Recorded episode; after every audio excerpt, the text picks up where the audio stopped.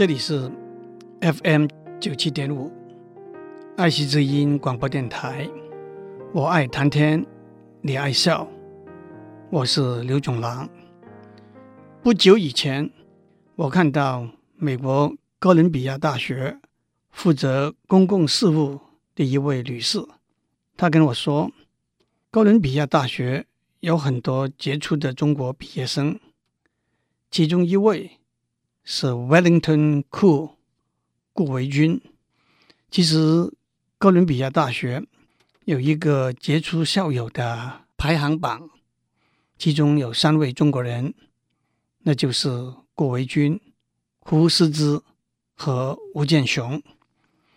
我看这位女士还是相当年轻的，就跟她说：“我跟您讲一个有关顾维钧的老故事。”顾维钧十七岁到美国留学，二十五岁在哥伦比亚大学获得国际法的博士学位。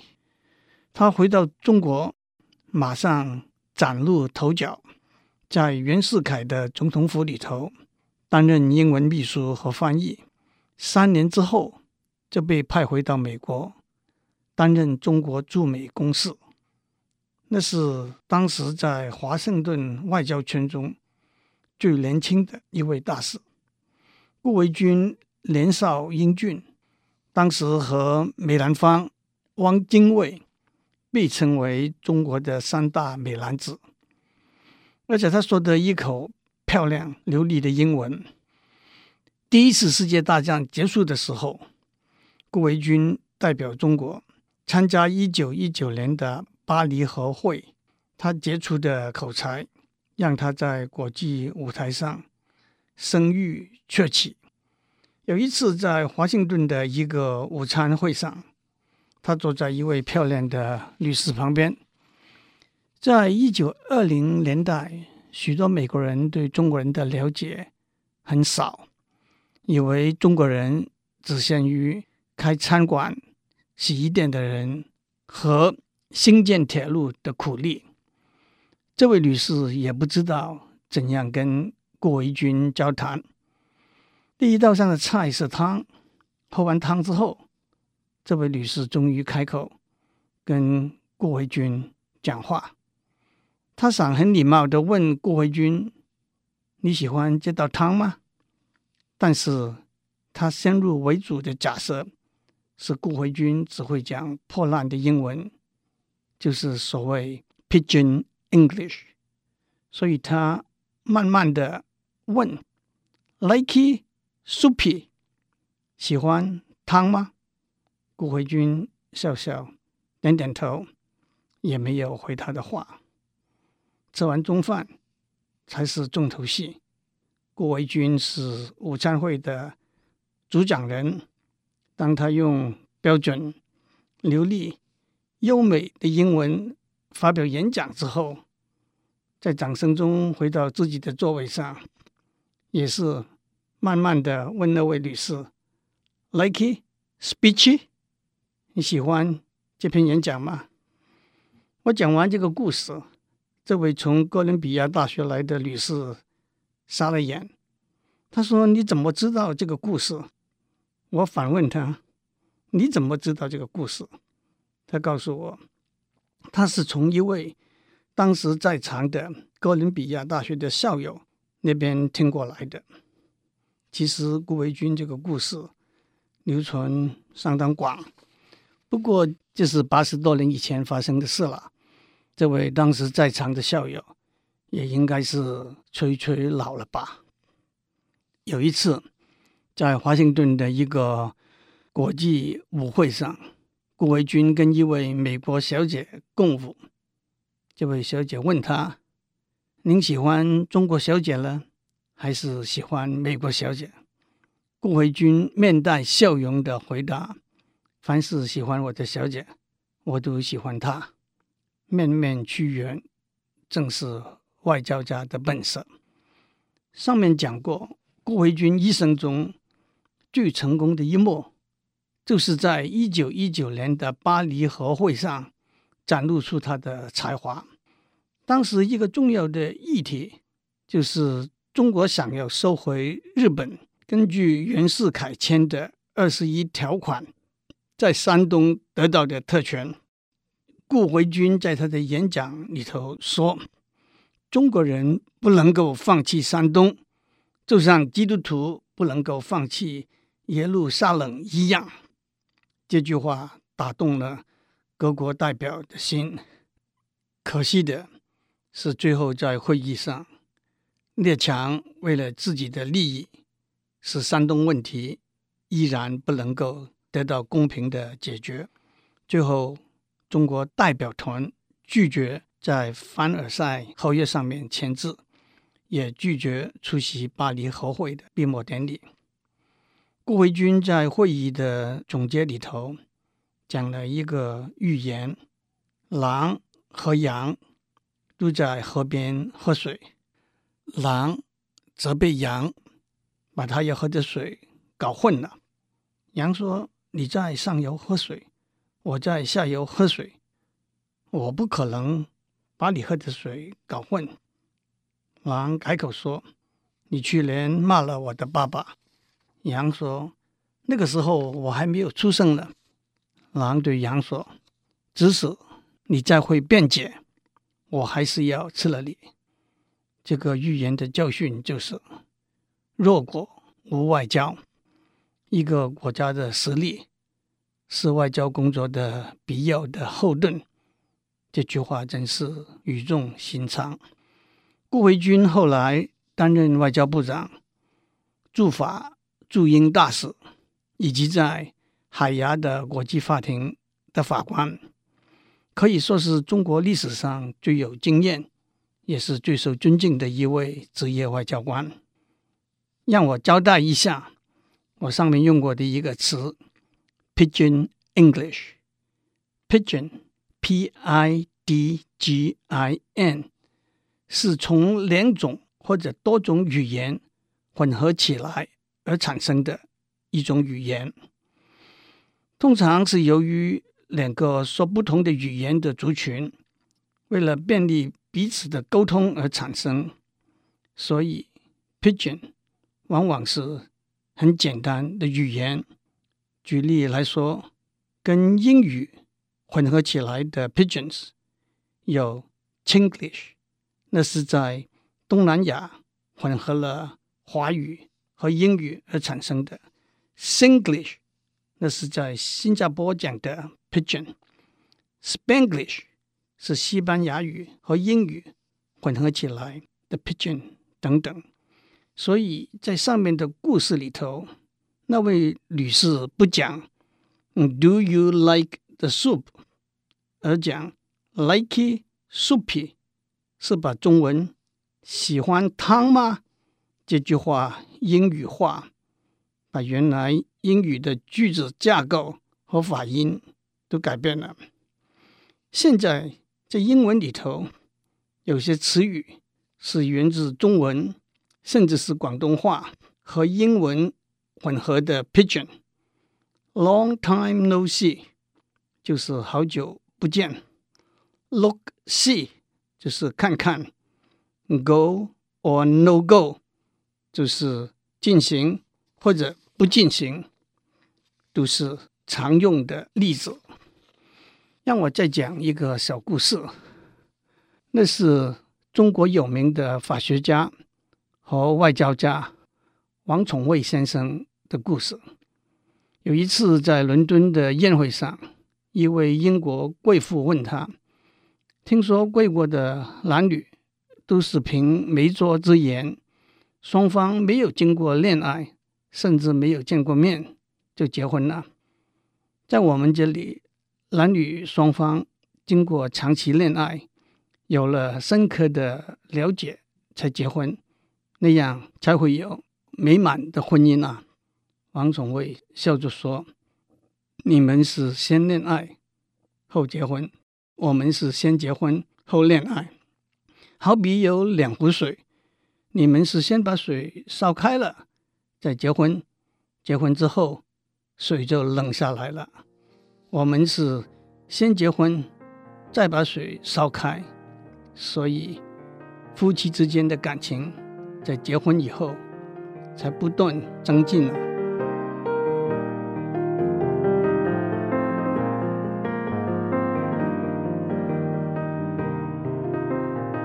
有一个流传很广有关外交礼仪的故事，有一个版本是当清朝的直隶总督兼北洋大臣李鸿章。在一八九六年访问英国的时候，英国维多利亚女王设宴招待他。在正式的西方的宴会上，在主菜吃好之后，侍者会个别的奉上一碗洗手的水。礼仪上是把手指往水里头轻轻沾一下，再用餐巾轻轻抹干。放洗手水的碗就叫做 finger bowl。这个故事是说，当侍者奉上 finger bowl 之后，李鸿章以为是饭后喝的水，捧起来就喝。英女王看到了，也捧起他的洗手水来喝。别的客人看见了，也跟着捧起洗手水来喝。成为外交史上一段佳话。现在在英文里头，“drink from the finger bowl” 就是没有遵守在餐桌上的礼则的意思。您有听过“楚庄绝缨”这个成语吗？春秋战国时代，有一位楚庄王，也请了宫内的妃嫔相陪。喝酒喝到傍晚，大家兴致都很高的时候，忽然一阵风吹来，把厅上的烛火全吹灭了。在黑暗之中，楚庄王的一个爱妃许姬感觉到有人在黑暗中摸了他一把。我想，这就是所谓咸猪手吧。许姬很生气，顺手扯断了那个人。帽子上面的鹰饰，那就是绑在帽子上的装饰。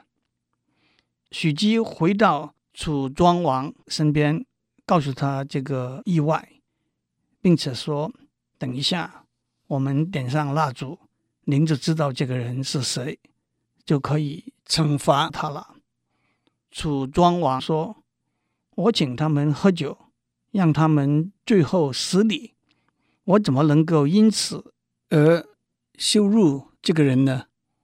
他马上大声的讲：“我们一起喝酒，每个人都要把帽子上的鹰饰拉断，才算尽欢。”于是，一百多位大臣都把帽子上的缨饰拉断，痛饮尽欢。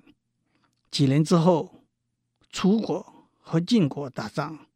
楚军里头有一个特别勇敢的将军，冲锋陷阵，楚国获得大胜。楚庄王问他：“我没有特别对你好，为什么你这样为我拼命呢？”这个人说：“我就是那天晚上帽子上的硬饰给扯断那个人。”英女王喝洗手的水，楚庄王。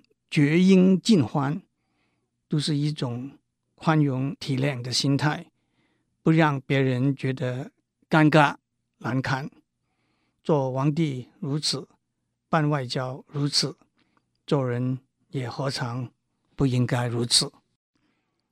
在中国历史上，战国时期的蔺相如是一位有名的政治家、外交家。他是赵国的大臣。当秦昭王听说赵惠文王有一块完美无瑕的和氏璧的时候，他就派使者送信给赵王，表示要用十五座城池换取这块宝玉。赵王派了蔺相如带着和氏璧到秦国去，到了秦王的宫殿。蔺相如双手捧璧献给秦王，秦王接过之后很小心的端详，非常高兴，可是却绝口不谈以诚实换宝玉的事。蔺相如假说这块和氏璧有点瑕疵，他要指出给秦王看。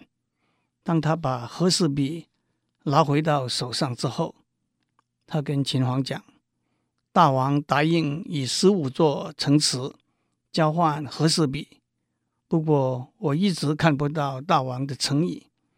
如果大王要宝玉，却不肯实践诺言，我就把自己的脑袋和宝玉一起在柱子上撞个粉碎。”秦王怕他真的把宝玉撞碎了，就含糊其辞的表示自己会实践诺言，并请蔺相如先回宾馆休息。回到宾馆，蔺相如就秘密的派人把和氏璧送回赵国，那就是“完璧归赵”这句成语的典故。有一回，秦王为了和赵国修好。约了赵王，在一个叫做荥池的地方相会。蔺相如也随着赵王一起前往。在荥池的宴席上，秦王对赵王说：“听说您喜欢弹瑟这个乐器，我这里有一个瑟，请您弹一个曲子来助助兴吧。”赵王弹了一曲之后。秦国的御史就在简上写了一个记录：某年某月某日，在荥池宴会上，秦王命赵王弹瑟。蔺相如看到，就拿着一个鼙，鼙是一个盛酒的器皿，但是也可以用来作为乐器，到秦王面前，请秦王。击鼙助兴，秦王不肯。蔺相如说：“现在我离大王只有五步，如果大王不答应，我要拼着一死，也要溅你一身的血。”秦王不得已，只好勉强在佛上敲了几下。蔺相如就叫赵国的御史记下某年某月某日。在荥池宴会，赵王命秦王击鼙助兴。宴会进行到一半，秦国的大臣忽然对赵王说：“请赵王献出十五座城池，为秦王祝寿。”蔺相如也不甘示弱地说：“请秦王献出韩阳，为赵王祝寿。”作为一个外交官。这两个故事都显出了蔺相如的勇气和机智，可是有第三个故事，却显出了蔺相如的品格和个性的另一面。当时赵国有一个大将叫做廉颇，他对蔺相如因为在外交上的表现而被封为上卿这件事愤愤不平，他觉得。自己在战场上出生入死，贡献才是更大。但是蔺相如一直对廉颇很客气、很恭敬，处处礼让他。后来廉颇了解了蔺相如的心态和气度，特别备了一根荆的棍子，荆是一种有刺的灌木，到蔺相如家里请罪。请蔺相如用金的棍子来打他，这就是“负荆请罪”这个成语的出处。您喜欢今天的节目吗？Likey speech。